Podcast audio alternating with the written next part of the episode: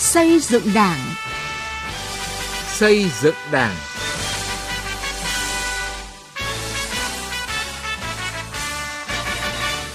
Kính chào quý vị và các bạn. Chương trình xây dựng Đảng hôm nay có những nội dung sau. Công tác phòng chống tham nhũng không có vùng cấm và không có ngoại lệ. Xây dựng cơ chế phòng ngừa để không thể tham nhũng. Đảng bộ Phú Lộc, huyện Căn Lộc, tỉnh Hà Tĩnh nâng cao chất lượng sinh hoạt tri bộ. Từ nghị quyết đến cuộc sống.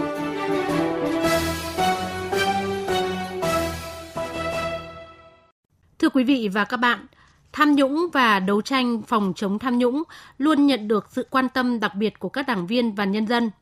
Trong suốt những năm qua, đặc biệt là trong nhiệm kỳ Đại hội 12 của Đảng, công tác phòng chống tham nhũng đã có những chuyển biến rõ rệt. Với sự quyết liệt của Đảng, sự vào cuộc của cả hệ thống chính trị và cũng như sự đồng tình, cổ vũ mạnh mẽ của nhân dân, nạn tham nhũng đã từng bước kiềm chế, tiến tới ngăn chặn, đẩy lùi, tạo niềm tin trong nhân dân, nâng cao uy tín và vị thế của Việt Nam trên trường quốc tế. Báo cáo tại hội nghị toàn quốc về công tác đấu tranh phòng chống tham nhũng mới đây cho thấy, trong giai đoạn 2013 đến 2020, cấp ủy, ủy ban kiểm tra các cấp đã thi hành kỷ luật hơn 131.000 đảng viên, trong đó có hơn 100 người thuộc diện Trung ương quản lý. Đây là nỗ lực quyết tâm rất lớn trong công tác kiểm tra kỷ luật của Đảng. Cũng trong thời gian này, qua công tác thanh tra kiểm toán, các cơ quan đã kiến nghị thu hồi, xử lý tài chính hơn 700.000 tỷ đồng, hơn 20.000 hecta đất, kiến nghị xử lý trách nhiệm hơn 14.000 tập thể, nhiều cá nhân, chuyển cơ quan điều tra xử lý gần 700 vụ việc có dấu hiệu tội phạm. Các cơ quan tố tụng trong cả nước đã khởi tố điều tra, truy tố, xét xử sơ thẩm hơn 11.700 vụ án tham nhũng, chức vụ, kinh tế trong đó 1.900 vụ án tham nhũng với gần 4.400 bị cáo. Trong đó có 18 bị cáo là cán bộ diện Trung ương quản lý, một ủy viên Bộ Chính trị, 7 ủy viên, nguyên ủy viên Trung ương Đảng, 4 bộ trưởng, nguyên bộ trưởng, 7 sĩ quan cấp tướng trong lực lượng vũ trang. Kết quả phát hiện và xử lý tham nhũng trong thời gian qua đã thể hiện rõ quan điểm tư tưởng chỉ đạo của Đảng, Nhà nước là nói đi đôi với làm, không có vùng cấm, không có ngoại lệ trong đấu tranh phòng chống tham nhũng. Phó giáo sư, tiến sĩ Nguyễn Trọng Phúc, Học viện Chính trị Quốc gia Hồ Chí Minh khẳng định siết chặt kỷ luật đảng, siết chặt pháp luật của nhà nước theo đúng tinh thần của nghị trung ương 4 khóa 12 để cảnh báo mọi cán bộ đảng viên dù ở cấp nào anh cũng phải chịu sự chi phối của kỷ luật đảng, pháp luật nhà nước chứ không có cái vùng cấm, hai nữa cũng không có cái chuyện hạ cánh an toàn. Có dấu hiệu vi phạm kỷ luật đảng và pháp luật của nhà nước thì tiếp tục phải xử lý có ý nghĩa giáo dục với tất cả những cán bộ đương chức hiện nay.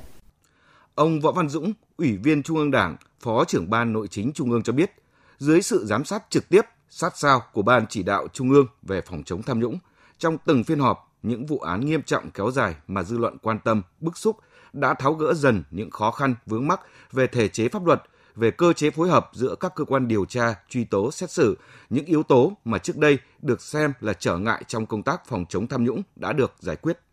Chẳng hạn như cái vụ án vụ việc mỗi cơ quan nào đó của trong ba cơ quan là cơ quan điều tra, giám sát, tòa án mà đang xử lý có khó khăn vướng mắt thì người đứng đầu của cơ quan đó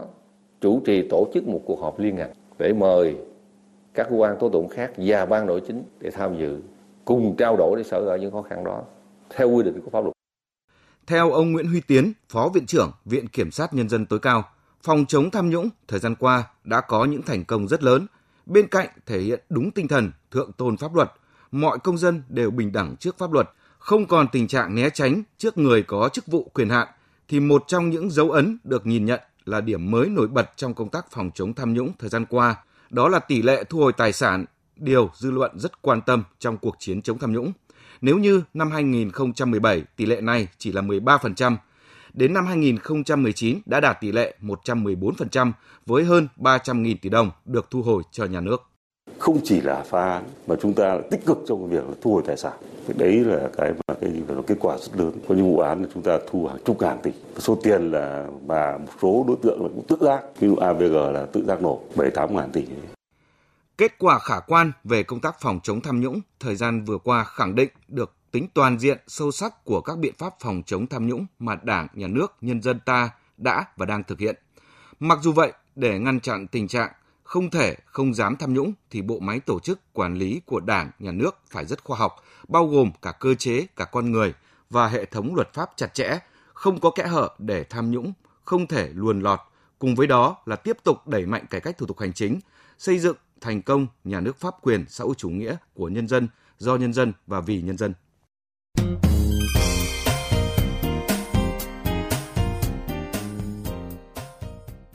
Thưa quý vị, như đã đề cập với quyết tâm chính trị của Đảng và cả hệ thống chính trị trong công tác phòng chống tham nhũng đã đạt được những thành công lớn. Tham nhũng đã bước đầu được kiềm chế, ngăn chặn, góp phần giữ gìn Đảng trong sạch, vững mạnh và củng cố niềm tin của nhân dân với Đảng và nhà nước. Tuy nhiên, ở đâu đó, việc phòng chống tham nhũng vẫn chưa quyết liệt, vẫn còn tâm lý e ngại, làm giảm hiệu quả phòng chống tham nhũng, ảnh hưởng lớn đến sự phát triển kinh tế xã hội của địa phương. Để thực hiện thành công, công cuộc đấu tranh phòng chống tham nhũng cần thực hiện nhiều giải pháp đồng bộ. Lại Hoa, phóng viên Đài Tiếng Nói Việt Nam có bài đề cập. Từ đầu nhiệm kỳ đại hội 12 đến nay đã thi hành kỷ luật 87.000 cán bộ đảng viên, trong đó có hơn 3.200 đảng viên bị kỷ luật liên quan đến tham nhũng, 110 cán bộ thuộc diện trung ương quản lý. Kết quả này chứng tỏ việc thực hiện nghiêm tư tưởng chỉ đạo, quan điểm nói đi đôi với làm, không chịu sức ép của bất kỳ tổ chức, cá nhân nào. Nguyên Bí thư tỉnh ủy Bình Thuận Nguyễn Mạnh Hùng đánh giá. Dấu ấn ờ, nổi bật nhất chúng ta cũng đã tiến hành khá toàn diện, đồng bộ các giải pháp. Những cái vấn đề gì mà đã phát hiện được thì xử lý về cơ bản là nghiêm minh, kịp thời, theo đúng quy định của pháp luật. Và so với thời gian trước, những vụ việc mà xử lý như thế đó, về cơ bản là không còn mật nữa. Công bố, công khai cho mọi người dân biết và trên cơ sở đó thì họ tiếp tục họ theo dõi giám sát và đồng thời cũng góp phần cảnh tỉnh gian đe những cái đối tượng có ý định hoặc là sẽ có ý định kiện vi phạm đó. Tôi cho rằng đó là những cái kết quả tốt.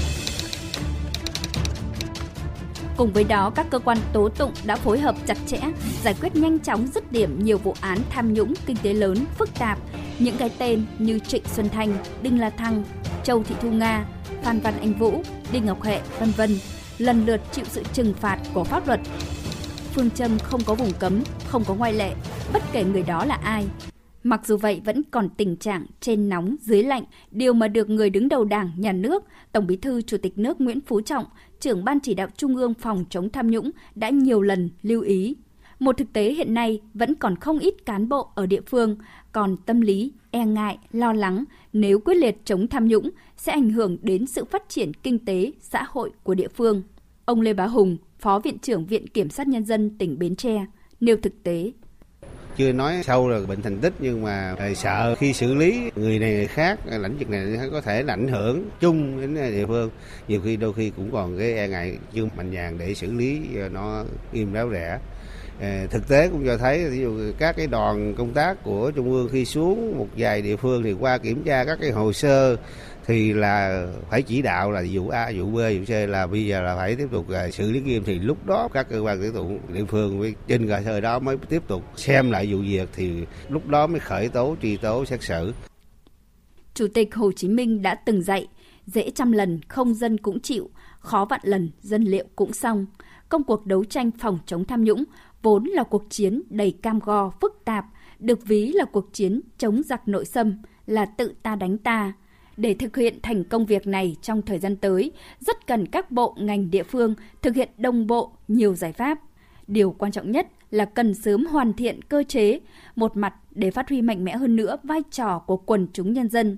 mặt khác bảo vệ nhân dân trong tố giác các hành vi tham nhũng để công cuộc đấu tranh phòng chống tham nhũng thực sự là phong trào lan tỏa mạnh mẽ trong quần chúng nhân dân. Ông Nguyễn Đăng Dung, Hội đồng Tư vấn Dân chủ Pháp luật, Ủy ban Trung ương Mặt trận Tổ quốc Việt Nam cho rằng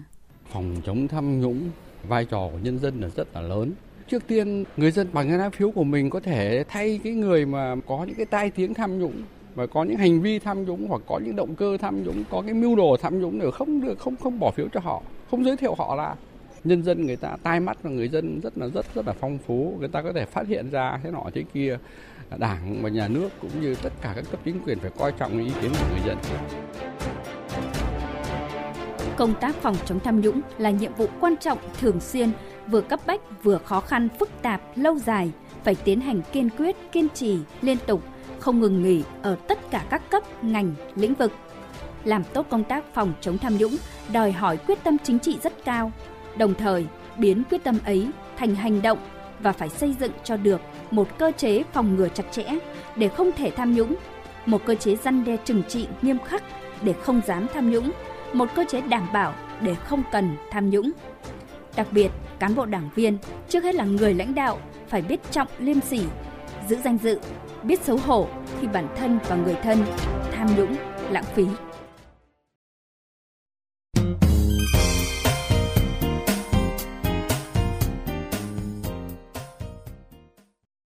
Thưa quý vị và các bạn, để kết quả đấu tranh phòng chống tham nhũng có kết quả cao hơn trong thời gian tới, đòi hỏi cần phát huy tốt vai trò nêu gương của cán bộ đảng viên, sự giám sát tham gia của quần chúng nhân dân với một cơ chế pháp lý về phòng chống tham nhũng đủ mạnh và có hiệu quả hiệu lực.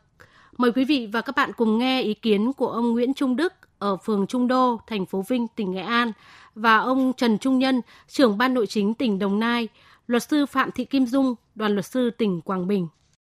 Công cuộc phòng chống tham nhũng của Đảng và nhân nước thời gian qua được tiến hành rất quyết liệt. Tuy nhiên, nhân dân vẫn thấy băn khoăn khi ở cấp trung ương làm mạnh, những người địa phương làm chưa mạnh, nhất là ở cấp huyện. Mong làm mạnh hơn, đồng đều hơn, trong đó cần quan tâm nhiều hơn đến phòng chống tham nhũng ở cơ quan có trách nhiệm phòng chống tham nhũng và ở cơ quan tư pháp. Đấy là lĩnh vực người dân cho là tham nhũng nhiều và có gây hại lớn những phát hiện và xử lý còn ít. Phải xử lý mạnh tay hơn đối với những người đứng đầu và cấp phó người đứng đầu nếu để cơ quan địa phương mình phụ trách xảy ra tham nhũng. Nói cách nào thì nói, nhưng hiện nay cán bộ ở địa phương vẫn còn tâm lý e ngại khi mà đấu tranh chống tham nhũng làm quá thì có e ngại là do ảnh hưởng đến sự phát triển kinh tế nhân dân. Cho nên cũng rất mong để cho các cơ quan tham mưu của tỉnh làm tốt hơn nữa à, thì mong trung ương phải định hướng phải làm rõ cái này để giải tỏa cái tâm lý này à, trong cái đội ngũ các cán bộ nói chung trong hệ thống chính trị à, để đồng hành cùng các cơ quan chống tham nhũng để đấu tranh chống tham nhũng tốt hơn nữa trong thời gian tới. phong chống tham nhũng đã thành cái cáo trao nhưng mà chủ yếu chúng ta mới tập trung vào xử lý những cái việc đã rồi. À, tức là chỉ mới tập trung vào giải quyết cái phần ngọn. Còn cái phần cơ bản là phong thì chưa mạnh lắm à, vì vậy theo tôi cần tập trung vào phòng ngừa tham nhũng à, bằng cách là có cơ chế kiểm soát thu nhập và tài sản của cán bộ công chức nếu mà có tài sản phát sinh à, mà không chứng minh được cái nguồn gốc à, thì tịch thu xuống công ngay à, đồng thời cũng cần có những cái cơ chế hữu hiệu hơn để nhân dân tham gia vào giám sát tài sản và thu nhập của cán bộ. Để nâng cao hiệu quả công tác phòng chống tham nhũng, trong công tác xây dựng pháp luật cần tiếp tục ra soát, hoàn thiện hệ thống pháp luật, xóa bỏ các kẽ hở, cơ chế xin cho trong quản lý kinh tế xã hội, tiếp tục cụ thể hóa quy định rõ hơn nguyên tắc phân công phối hợp kiểm soát quyền lực nhà nước. Trong công tác giám sát cần tắm, cần tập trung giám sát những vấn đề lớn, bức xúc trong đời sống kinh tế xã hội có liên quan tới phòng chống tham nhũng, tập trung đôn đốc, theo dõi, giám sát việc thực hiện kết luận kiến nghị sau giám sát. Sổ tay bí thư chi bộ Quý vị và các bạn thân mến, xác định tri bộ là hạt nhân xây dựng cơ sở chính trị vững mạnh, Đảng bộ xã Phú Lộc, huyện Can Lộc của tỉnh Hà Tĩnh đã coi nâng cao chất lượng sinh hoạt tri bộ là một trong những nhiệm vụ quan trọng nhằm tăng cường năng lực lãnh đạo, sức chiến đấu của các tổ chức đảng. Qua việc đổi mới phương thức lãnh đạo, thực hiện nhiều giải pháp kịp thời, hướng dẫn cơ sở khắc phục hạn chế thiếu sót đã giúp các tri bộ đảng nâng cao chất lượng sinh hoạt. Phản ánh của Tiến Anh, phóng viên Đài tiếng nói Việt Nam.